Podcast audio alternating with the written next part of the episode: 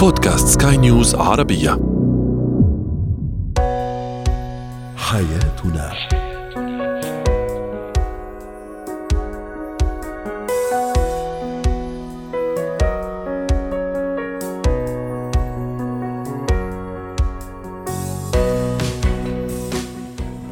مستمعينا الكرام أهلا بكم معنا إلى حياتنا فضاؤكم اليومي الذي يعنى بشؤون الأسرة وباقي الشؤون الحياتية الأخرى والذي يمكنكم الاستماع إليه عبر منصة سكاي نيوز عربيه dot com slash podcast وباقي منصات سكاي نيوز العربيه الأخرى شاركونا عبر رقم الواتساب 00971 561 88 6223 معي أنا أمال شاب. اليوم نتحدث عن صعوبات الارتباط من شخص مريض مرض نفسي سواء زوج أو زوجة.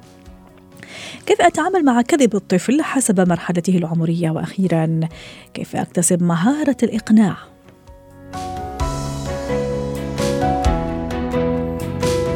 هو وهي. اليوم نتحدث عن الارتباط أو الزواج من شخص يعاني من مشاكل نفسية أو مرض نفسي. هل دائما مآل هذا الزواج؟ هو الفشل أم ليس بالضرورة؟ وهل من الممكن أن يؤثر هذا الزواج على مستقبل الأبناء وصحتهم؟ النفسية أيضا. للحديث عن هذا الموضوع رحبوا معي بلانا أصأص الاستشارية النفسية والأسرية ضيفتي من بيروت. أهلا وسهلا أستاذة لانا. الموضوع خطير لما واحد يرتبط بشخص مريض نفسي ولا لا؟ مش دائما. يعني مش دائما النتيجة سلبية وحسب آه، نوعية وشدة وخطورة هذا المرض النفسي. نعم أكيد وقت اللي بنحكي عن اضطرابات نفسية بنكون عم نحكي عن نوعين من أو major categories من الاضطرابات النفسية. نعم. في عنا الاضطرابات اللي هي بنسميها آه اضطرابات ذهنية. ذهنية نعم. آه اللي بتكون نعم اللي بيكون مصاحبة عادة بأفكار وأوهام غير واقعية وبهلوسات وهذيانات وعندنا الاضطرابات الأخرى اللي هي بتكون بنحطها تحت نطاق ال névrose أو الاضطرابات العصبية اللي هي بتكون عادة اضطرابات طعام، اضطرابات اكتئاب، اضطرابات شخصية، اضطرابات قلق. فلما نحكي عن هدول النوعين من الاضطرابات بنكون عم نحكي عن آه، أول شيء شدة آه، مر يعني شدة شدة اضطراب مختلفة بنكون عم نحكي عن آه، التشخيص بطريقة مختلفة وعم نحكي عن علاج وعن مسيرة علاجية بطريقة مختلفة كليا. فأنا وقت اللي بدي أقرر ارتبط بشخص عنده أي من الاضطرابات النفسية بدي أعرف ما هو هذا الاضطراب النفسي ما هي أعراضه وشو المسيرة العلاجية؟ لأنه في اضطرابات بتكون العلاج تاعها مؤقت نعم. وفي اضطرابات العلاج تاعها هو lifetime هو على مدى الحياة أنا بدي أكون عم بتلقى العلاج النفسي والدوائي. دوائي. آه. هذه هي. في اضطرابات علاجها دوائي في اضطرابات علاجها سلوكي. أستاذة لانا أشرت اشرت لنقطه أنا ما بدي كذا آه، يعني بتمر مرور الكرام. حضرتك قلتي إذا أنا آه، قررت أو وافقت ما إني أتزوج أو أرتبط مع شخص مريض عنده اضطراب ما أو مرض نفسي ما أو يعني سواء سيدة أو رجل يعني آه، يعني راح أكون مستعد. معقول إني أنا آه، ارتبطت ولا راح أرتبط بشخص عنده كم من المشاكل النفسية والاضطرابات النفسية؟ وأنا ماني داري ماني عارف مش مكتشف الموضوع؟ نعم نعم. هون بدك تسمحي لي أمال كون عم بحكي عن كمان فرق لأنه أنا اوقات برتبط بشخص بيكون عنده كم هائل من المشاكل النفسية وما بكون عارفة. لأن منا منا مصنفة تحت اضطراب معين. ولكن هيدي المشاكل النفسية معقول بفترة من الفترات تتطور وتصير اضطراب نفسي. ولكن أنا اللي بدي أكون عم بوضح عليه إنه بيكون في بعض الإشارات اللي بتكون مبينة عندي بطرق تفكير معينة بطرق آه، تصرف معينة وبمشاعر معينة بتخليني أقول إذا هذا الشخص إلى حد ما أنا ما كثير بحب استعمل كلمة السواء النفسي لأنه ما في حدا سوي نفسيا كليا. ولكن كثير إذا أنا هذا الشخص بقدر كون عن جد ما عم يتطور بعض الأمور النفسية معه عنده مناعة نفسية وهذه الكلمة اللي بحب أنا أكون عم بستعملها أكثر إنه شخص عنده مناعة نفسية عم بيقدر يتحدى المشاكل وبيكون صامد أكثر بوجه المشاكل والازمات النفسية اللي ممكن نكون نحن عم نقطع ولا شخص عنده هشاشة نفسية ممكن يتطور أي حدث بحياته ليصير عنده آه، تطوير لاضطراب نعم. نفسي معين. استاذه لانا حضرتك كمان الكلام صراحة رائع وجميل ومعقد ها خلينا نتفق. حضرتك يعني نعم. قلتي إنه ما في شخص سوي نفسيا 100% طيب أنا راح أخذ هذا النقطة وأطرح السؤال الاتي وأنا عم أعمل سيرش تبعي في الموضوع صراحة. يعني آه، لقيت بعض الصفات خلينا نقول اللي من خلالها. طبعا الموضوع أو التقرير يقول إنه راح أعرف إذا كان شريكي آه، سواء شريكي الحالي أو ممكن شريكي المستقبلي سواء آه، يعني ارتبطنا أو لسه بعد آه، مريض نفسي. من بينها مثلا يلجأ للكذب غير المبرر يلعب دور الدراما ودور الضحية أحيانا يقترف عنف لفظي لفظي عفوا بس لما تيجي تشوفي نعم. ممكن حتى حضرتك بحكم ممكن يعني المرضى اللي حضرتك يراجعونك ممكن 70 أو 80 ممكن حتى 90% يعني يعانوا من هالمشاكل. يعني شركائهم أزواجهم أو زوجاتهم يعانوا من هالمشاكل. يعني هل كلهم مرضى نفسيين؟ نعم. أكيد. وهذا هذا بالضبط اللي عم بحاول أقوله. إحنا مش يعني تصنيف الأمراض النفسية أصلا بطلنا نقول مرض نفسي. صرنا نقول اضطراب نفسي. والاضطراب بمحل من المحلات يعالج إذا الشخص قرر معالجته. لأن كمان أنا هون وقت عشان كمان ما اللي هو أنا إختار شريك عنده اضطراب نفسي بده يكون هذا الشريك واعي إني أنا عندي هذا الاضطراب النفسي وواعي إني اعالجه لأن إذا أنا اخترت شريك عنده اضطراب نفسي وغير مستعد للمعالجة أنا هون فتت بدوامة 100% ولا عم يعترف أصلا. مو فقط غير مستعد للمعالجة هو ما عم يعترف. يعني صحيح بكون أنا عم بعاني مع نفسي مع شريك منه منه أصلا مقتنع إنه هو عنده شيء بده يكون عم بيعالجه وأنا هون بدي شوي ضيف بركي هيك بنعطي نصيحة للمستمعين نعم. عن إني أنا وقتها اختار مش المعايير اللي هي بتخليني شك بالشريك المعايير اللي بتخليني أكون عم بقول إنه هذا الشخص عنده معايير من بنسميها ال psychological well being المفهوم السواء النفسي شو هي معاييره. أول شيء هذا الشخص عنده رضا عام بحياته ما كثير بنق على أمور ما لها عازة نق عليها. هذا الشخص عنده تفاؤل وإيجابية وعنده صورة واضحة عن المستقبل وعنده خطة واضحة عن مستقبله. هذا الشخص علاقاته الاجتماعية وتواصله الاجتماعي هن بمحل آه، سوية وبيعرف يبني علاقات إيجابية وعلاقات مفيدة. عنده استقلالية وعنده مرونة نفسية ولما أقول استقلالية. أنا هون بدي ركز على شغلة أنا ما بختار شخص تابع لأهله ما بختار شخص ما عنده القدرة على إنه يعمل أموره الشخصية البديهية لحاله. مش أنا بده يتكل علي بكل صغيرة بكل كبيرة. هدول الأمور كثير ببينوا بأول العلاقة. صحته النفسية التوتر نسبة التوتر عنده نسبة القلق عنده هدول مهم نكون عم شوفهم وطريقة التواصل مع الآخرين كثير بتعطيني صورة عن هذا الشخص. آه،. والتوازن بين كل الأبعاد المختلفة لحياته يعني هل هو بعمله بيهتم بصحته بي عنده وقت شخصي له عنده وقت للعائله عنده وقت أيوه على سيرة العائله باختصار ست لنا بيأثر على أطفالنا آه. آه، أقصد يعني الصحه كصحة آه نفسية إذا كان أبوهم أمهم عندهم نوع من المشاكل النفسية نعم باختصار إذا كان الشخص اللي عنده اضطراب نفسي عم بيتابع مع معالج نفسي وعم بياخذ الدواء اللي لازم يكون عم بياخذه وفي دعم عائلي وهذا الشيء لازم شدد عليه كثير يعني أنا ما فيي كشريك لحالي كون عم بعالج الأمور كلها. أنا بحاجة لمساعدة من العائله الكبرى إنها تكون عم بتساعدني إني أحتوي هدول المواقف لأنه في وفي أشطاط بالاضطرابات النفسية بدي أعرف كيف بدي أتعامل معها. إذا عرفت تعاملت مع كل هول التفاصيل وكان عندي حلقة الدعم الخاصه فيي الحياة بتكون أهين والاطفال ما بيتأثروا. نعم. بينما لما يكون في عدم علاج للاضطراب النفسي ولما يكون في إنكار للاضطراب النفسي هون وأنا ما عم بعرف أتعامل كشريك مع الموضوع هون أكيد في تأثير على الأطفال. واضح. شكرا لك أستاذة لنا أصل الاستشارية الأسرية ضيفتي العزيزة من بيروت. زينة الحياة. اليوم نتحدث عن الكذب عند الطفل. هل هو طبيعي لغاية مرحلة عمرية معينة ثم يجب أن أتدخل أو يجب أن يعني أتصرف بطريقة آه، تربوية سليمة وصحيحة؟ وهل يختلف العمر أو الموضوع حسب العمر؟ يعني قصدي كيفية التعامل. رحبوا معي بريم صابوني الاستشارية النفسية والتربوية. أستاذة ريم لماذا يكذب الأطفال أولاً؟ يسعد لي أوقاتك عزيزتي وجميع المستمعين. أهلا وسهلا. آه، الحقيقة إنه إنه كما أشرتي يعني هل إنه هنالك آه، هل هو سمه طبيعيه في مرحلة معينة وبعدين بيتحول لشيء مو طبيعي؟ هو أصلا قاصد الكذب يا أستاذ ريم؟ نعم. صح. الكذب عند الأطفال في مرحلة عمرية مبكرة خلينا نقول لغاية خمس سنين ممكن يأخذ شكل التخيل. تخيل يعني إذا كان الطفل مثلا عم يتخيل شايف صح. كرتون كتير فراح سرد قصة غير حقيقية غير واقعية. هون ما بنسميه كذب بنسميه خيال لأنه الطفل هون لسه ما عرف إنه هذا اسمه كذب أساسا. هو بس كمان أحيانا في عمر أربعة أو ثلاث حتى ثلاث سنوات مين ضرب أخوك؟ مش أنا بيكون هو اللي ضرب أخوه.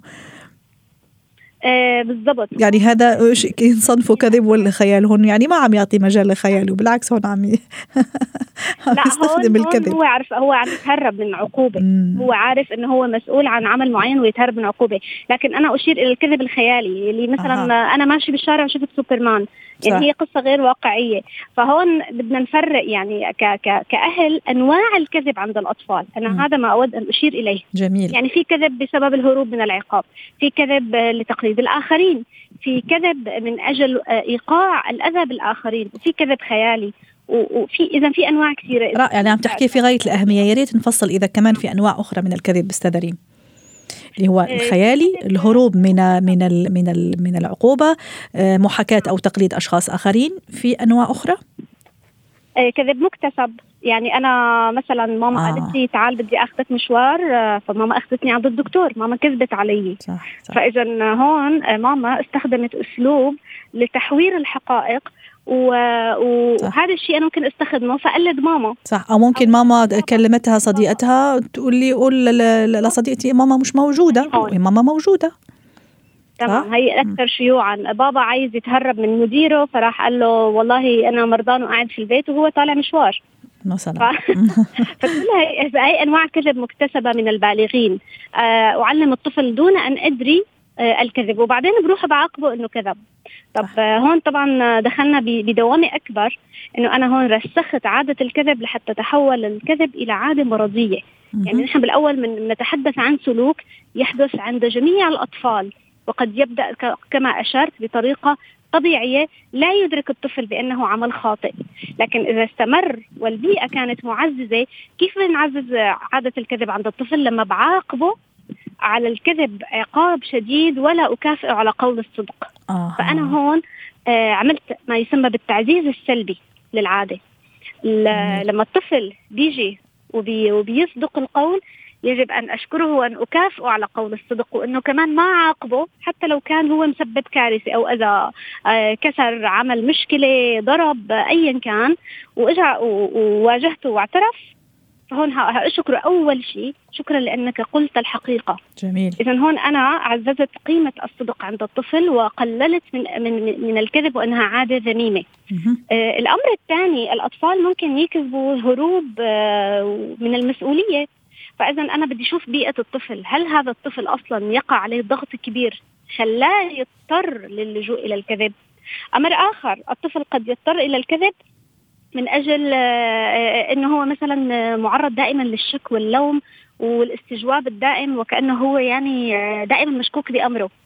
إذا دائما أنا أحط الطفل بعدم الإحساس بالأمان والطمأنينة وأنه هو دائما موضع شك وأنه هو دائما يت- يتوقع منه الخطأ ويتوقع منه ال- السلوك الخاطئ فيقع عليه ال- العقاب البدني أو العقاب اللفظي أو أيا كان هذا النوع من أنواع العقاب هون كمان ألجأت الطفل للكذب من أجل أن يتهرب آه، من العقاب أو أن يتهرب من ال- المسؤولية الزائدة أو من الضغط النفسي أو حتى من شعوره الدائم بأنه هو محط لوم ونقد ومراقبة من قبل الآخرين. نعم. آه، هنالك نوع من أنواع الكذب أيضا. الأطفال بيكذبوا على بعض خاصة بين الأقران يعني ينتشر آه، مبالغة وتضخيم للذات وحكاية قصص خيالية عن النفس وعن الوضع الاجتماعي.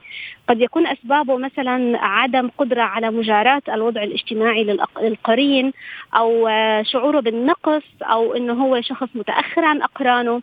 فيلجأ إلى عادة الكذب من أجل أن يضخم ذاته وان من أجل أن يعوض النقص الحاصل في الصورة الذاتية. عند هذا الطفل أو المراهق بالمناسبة كمان. أيوه على سي كمان أنا كنت حابة أسأل الم- الموضوع هذا لأنه كثير مهم وممكن كثير أولياء الأمور عم يسمعونا يعني يعانوا من هذا المشكلة آه، الابن المراهق يكذب البنت المراهقة تكذب يعني أحيانا أشياء تستاهل يعني أو هم يعتقدوا إنه يستاهلوا لأنه الكذب مش مبرر. آه، وأحيانا على أشياء جدا بسيطة بس خلص يضطر إنه يكذب وبعدين الخطورة كل الخطورة إنه يستمر ويصير عندنا بعدين اضطراب اللي هو الكذب يعني. الكذب المرضي. المرضي نعم صحيح. لأنه قد يشعر المراهق أو الطفل بأني أقل من قريني مثلا مثلا والده مثلا ما معه سيارة ف وشايف أقرانه مثلا الجميع عندهم سيارات أو أو مستوى اجتماعي معين سفريات إلى بلاد معينة فيروح يبالغ ويتحدث عن نفسه بأحاديث. م. هو طبعا باللاوعي عنده بيتمنى إنه إنه يحقق هي الصورة المثالية. نعم. فبيعيشها بالواقع من خلال الكذب من خلال سرد القصص والأحاديث المبالغ بها وتضخيم الذات وقد تصل في بعض الأحيان إلى قصص خيالية فعلا غير واقعية نعم. إذا استمر الطفل فيها. يعني لو وهذا الشيء طبعا يشير إلى انفصال الطفل عن واقعه و... و... ورفضه لمجتمعه ورفضه أيضا لصورته الذاتية عن نفسه. هو هو, هو ما عنده تقدير للذات بيكون بالمناسبة. كرمال هيك بيعوض ب... بسرد القصص الخيالية. آه ممكن نتحدث كمان باختصار عن ريم نعم؟ باختصار لو تسمحي لي. باختصار آه، في أنواع آه، قد آه، قد لا تبدو أنها كذب. قد نعم. تكون موهبة عند الطفل في الخيال وسرد القصص والتأليف. فهون أنا بدي شجعها من خلال إنه أعطينا ساحة إنه يكتب روايات ولا يسرد قصص. كاذبة عن نفسه. رائع. ويبقى الحوار أستاذ ريم أنا أشوفه كثير ضروري بيننا وبين أطفالنا سواء الأطفال الصغار أو حتى المراهقين هذو كمان يعني الموضوع يعني ياخذ أمر يعني جدي أكثر وأكثر. الحوار ثم الحوار ثم الحوار بناء جسور ثقة. زي ما عم نحكي لما أقول لابني تعال قل لي الحقيقة مثل ما هي ولا تخشى من العقاب أو لا تخشى من العقوبة. أحسن مليون مرة من أني أنا أكتشفها. فيعني هذا شيء لازم آه. نتفق عليه. شكرا لك سدريب أسعدتينا وأتمنى لك يوم سعيد. مهارات الحياة.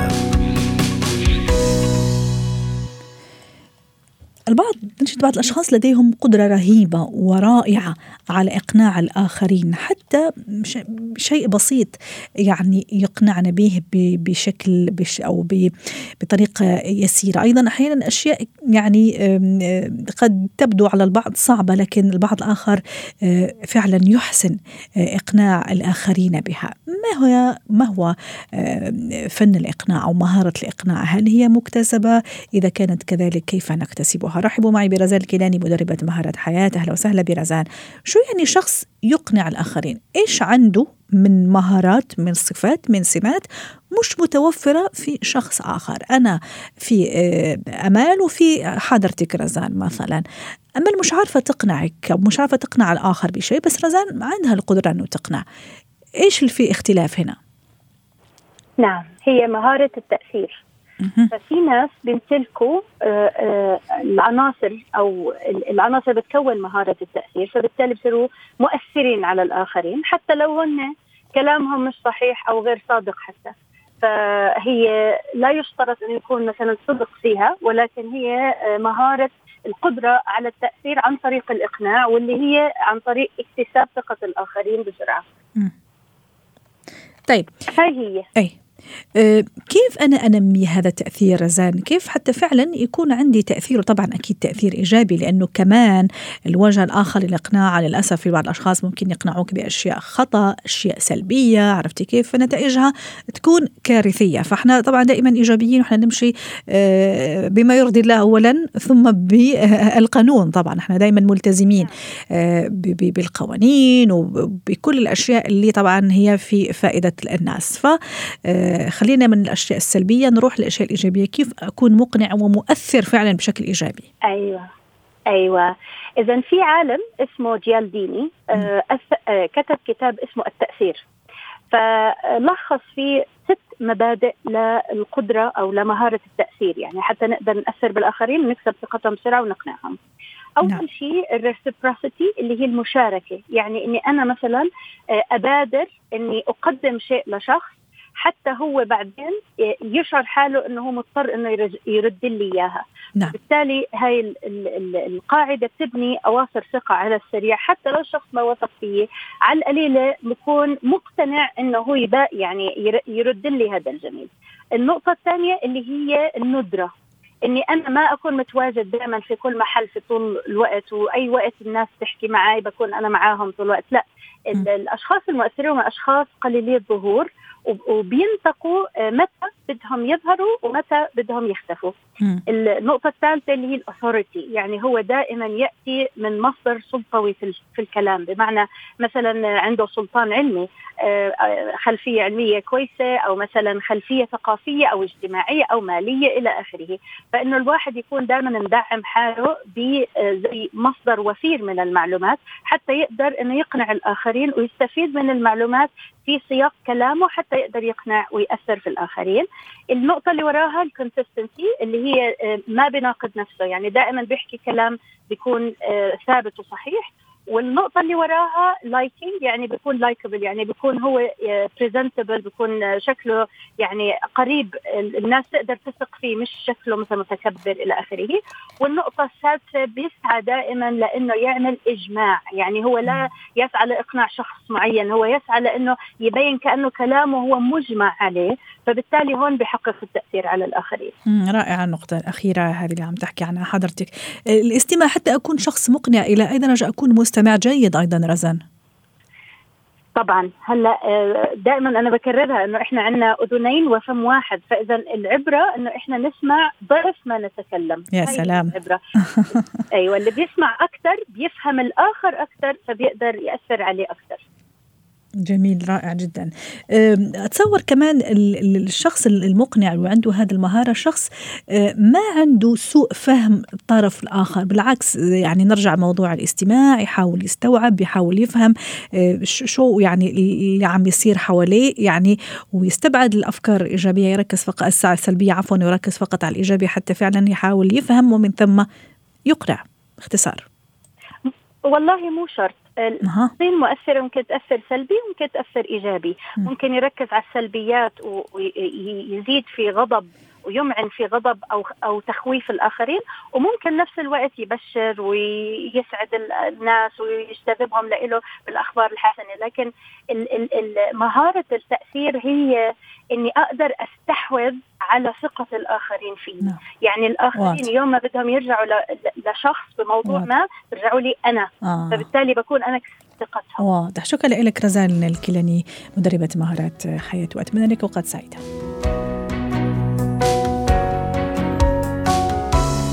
ختام حلقة اليوم من حياتنا. شكرا لكم وإلى اللقاء.